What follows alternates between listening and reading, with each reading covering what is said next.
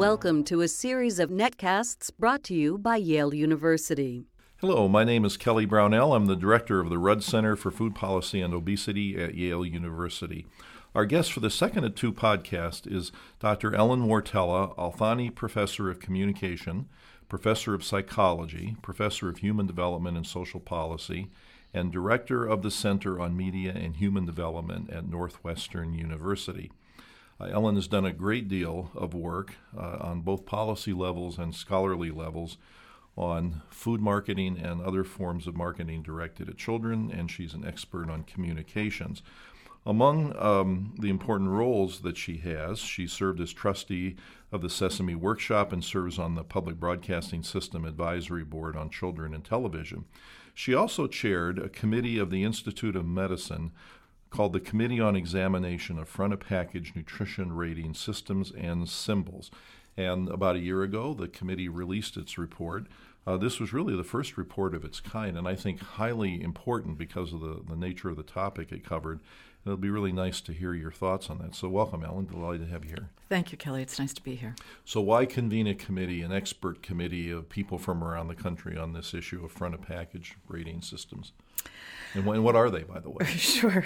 Um, well, it was a congressionally mandated committee, and it came after observation that over the last, oh, five to ten years, there's been a proliferation of information on the front of packages. Pick up your cereal box, and you'll see information about the kinds of vitamins are, that are in it, whether it's heart healthy or not, uh, whether it has whole grains, whether it's good for you for this or good for you for that. And there was a, a widespread um, assumption that this proliferation of information on the front of packaged foods was confusing to the American public, and they couldn't discern whether um, some statements were more important than other statements. So Congress asked for a committee of experts to be convened to first establish um, what kinds of information is available on the front of packages, um, what should be the nutritional information that is available that could guide better uh, choices on the part of consumers, and then secondly to look at the marketing research to see how most effectively to convey this information. The goal being to provide American consumers with the best information possible to help them make consumer choices based on the healthiest foods for their family. Before we get into the specifics, who is is there regulation of this sort of thing? Like there, if, if a company wants to make vitamin claims on the front of the package or you know, to, to create its own set of symbols to show you how healthy it is. Does anybody oversee that? There is a government regulation of health claims that has to be approved by the FDA for most foods, the USDA if the foods have meat in them. Um, there is oversight of what's called the Nutrition Facts Panel, which is on the all packages. It began in the early 1990s, uh, which identifies what are the nutrients that are in the product and how many calories per serving it has.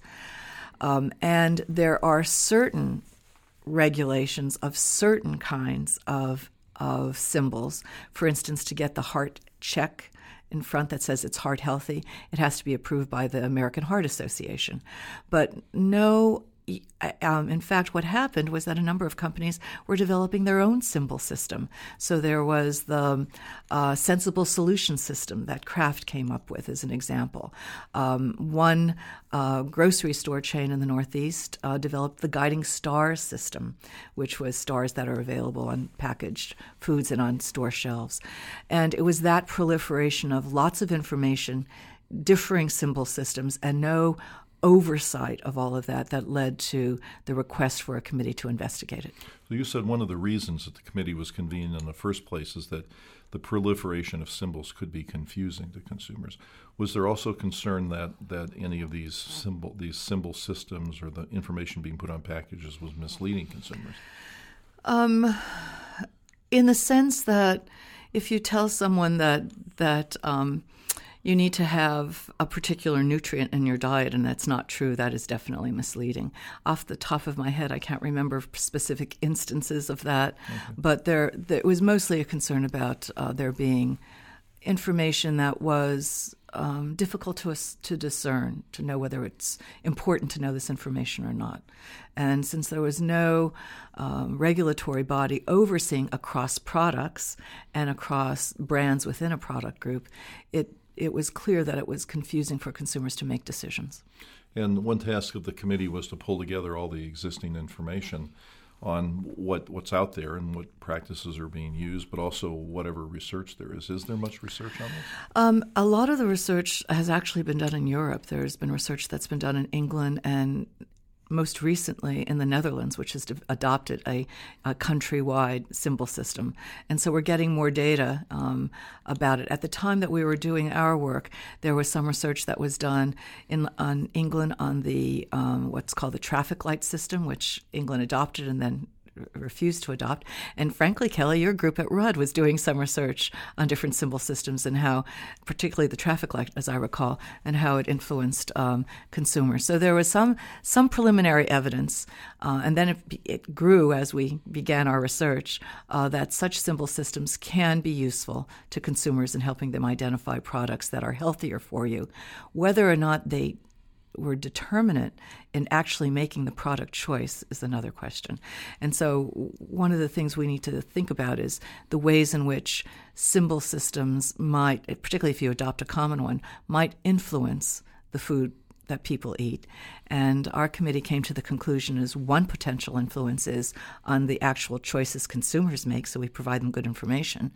But another possibility is that companies competing for shelf space and for consumer attention will begin to reformulate their products so that they get a good score, let's say, on the front of pack. New research coming out of the Netherlands just in the last year suggests that's what's going on there, for instance. That once they adopted a common symbol system, those companies wanted to get better scores, and so there's been a lot of, of uh, reformulation of foods. And we, we, as a committee, felt that might happen as well. Thirdly, um, it it provides an opportunity for retailers to promote should they want to and some food chains food companies definitely want to do that grocery schools grocery chains do to promote the healthier for your foods uh, in the way that they uh, present them within the within the store so those are three potential outcomes of having a common symbol system that tells you what the nutrient value is of a food product. Well, I'd like to talk about that a little more. So there's several categories of these front of package things. Uh, one would be claims or, or even just information about specific nutrients, like this has high, high calcium or high fiber, whatever it happens to be. But then you're talking also about these symbol systems, like mm-hmm. the kind of thing you'd see in the top right hand corner of a cereal Correct. box that are you know boxes or ovals or something right. like that that that contain either factual information about how much is in things or evaluative information that would say this is high or low or this is a good food because it has this or that. Um, and you're making an argument that it would, I think, that it would be beneficial to have a single system that everybody recognized. Correct. And a, and a common set of values that, that were the basis of it. Yeah. Um, in the first part of the of the committee's meeting, we, it was primarily nutrition scientists who concluded after sifting through all the data and evidence that the most important kind of information for a consumer, particularly where obesity is of concern, but where coronary heart disease, other health issues, is to know how many calories per serving the product has, and and to know something about whether it has appropriate levels of salt, of sugars, and of fats. And that other information, that whole grains helps you with your heart, that other information is not as important as those four pieces of information. So the, the committee concluded that that's the kind of information that should be presented on the package. When we went into our second half of the committee in the second year, when we brought the marketing scientists on board, the argument from the research, from a whole variety of research about nutritional information, about health information, particularly with populations that are low literacy, low health information uh, populations, is that the most useful approach to guide consumers, who, by the way, make a choice in three seconds when they face a grocery store shelf of what they're going to buy, was to be an indicator as opposed to a lot of information. So, what we came up with, what we concluded is calories per serving should be on the front of the information, plus a check or a star or some kind of symbol that indicates that um, the product is has appropriate levels of salt, sugar, or fat. So up to three checks. Then the consumer who wants to know more could turn the package over and find out where the checks are, what whether it was good on sugar, salt, or fats. And all that a consumer then needs to know is the calories per serving and to know that three checks are better than two, two checks are better than one, and no checks on a product is not particularly a good product. The thinking here was like the the Energy Star symbol. Most of us don't know really what the facts are behind it, but we know that if we buy an electrical product with an Energy Star, that it's a good product for us. And that, that kind of indicator system that's ordinal, and easily understood was probably the best kind of um, symbol system that we could have on the front of packages. So you said there's not much data on whether uh, these things are actually changing purchasing behavior.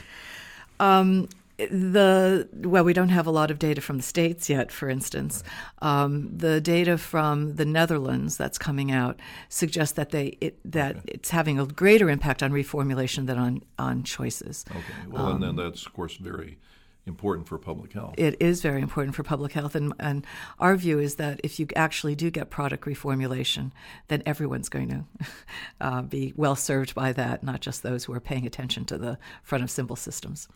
So, in the U.S., now that your report has been out for a year, um, have you seen reactions to it? Any changes in the horizon that you see? Well, first of all, the report went to the USDA and the FDA, USDA for meat products and FDA for all the other grocery products. Uh, we did request that they do some consumer behavior research to decide what the symbol system should be. Um, for, to the best of my knowledge, not too much has moved on this. I expect nothing will move until after the presidential campaign. Um, and my hope is that something will happen as a result of this. Um, it's unclear how quickly that will happen. In the meantime, um, the Grocery Manufacturers Association has developed its own, what they call Facts Up Front FUP system that was um, announced uh, about a month before our IOM report committee's report came out, so it was in September of 2011.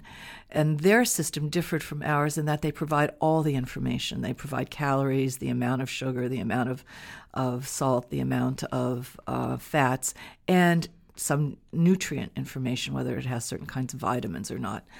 Um, that system has been very slow to be adopted by the industry. It's not on a whole lot of packaged foods. So we're really pretty much at a standstill uh, where we were in at the beginning of 2010 when the front of package committee first met. There hasn't been a lot of movement or change in the systems available in the United States. Um, some people have pointed out the curious timing of the industry launching its own system right before the IOM authoritative report would come out. What do you make of that?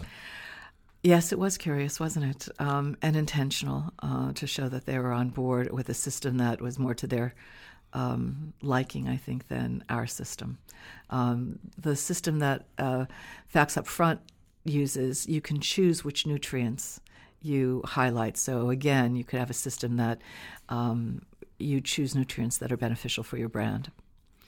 Um, so you could gratuitously throw something into a product that exactly didn't have it before, so and, you could and, boast about and that. concerns about over fortification as a consequence of that. You know, putting um, vitamin fortica- fortification in products that we that we really don't need. Uh, do you have any idea why that's been slow to be adopted? Uh, you know, I um, I was recently at a conference where a member of the industry talked about facts up front, and I asked that question, and I did not get a response. Well, where do you think this will go? Um, uh, my hope is, since this was congressionally mandated, that there will be um, some kind of movement as part of the overall concern about obesity issues, not just this issue, but what's happening with the uh, supplemental nutrition program and and other things, that this will come up again after the election. And I'll be surprised if, in the context of looking at all the levers we can push to try to attack the obesity crisis, if food marketing practices are not scrutinized, both the, what the nutritional values are of um, the kind of nu- nutritional products that we market to children, but also the kinds of information we provide consumers to make quick and easy choices. So I, I actually fully expect that this will come up again, and there'll be another round of hearings or discussions, and perhaps that will nudge the government into adopting this process. You, you, you answered this to a, a small extent in your last response. But in the other podcast that recorded, we recorded on food marketing directed at children, you noted this dance that occurs between the threat of government regulation and industry coming around and doing things. And I wonder whether it's possible that the reason the industry hasn't moved very fast on this, on developing a uniform, meaningful system on front of package labeling, is that they haven't yet perceived a threat of government regulation. I think that's probably the case. I also think that it's the case that the relationship between um, the government regulators and the food industry around these issues is a close sort of relationship, and that things go back and forth. The FDA releases proposed rulemakings, they hear back from the industry, they tweak it because they want the industry to accept it. And um, to the extent that the FDA and the USDA has not uh, submitted any information that they are considering of adopting a particular system the industry doesn't have to respond. So once that happens, and I would hope that would happen in further discussions about trying to provide more information to the public to help them make better food choices. Once the once the FDA announces that it's going to consider rulemaking, then you begin to see a response, and that that hasn't happened yet. Okay. Well, thank you so much for your input on this. You, the work that you've done in these areas is so important in tackling very important and, and major social issues. So thank you for joining us. My pleasure. Thank you, Kelly. Our guest was Professor Ellen Wartella of Northwestern University, a leading expert on communications and the impact of marketing on children. Please visit our website, www.yaleruddcenter.org. There you'll find a list of other podcasts that we've recorded with outstanding guests who have come to the Rudd Center and also a list of resources on food and food policy issues, including an email newsletter that goes out, of course, at no cost with breaking issues in the food policy arena. Thank you.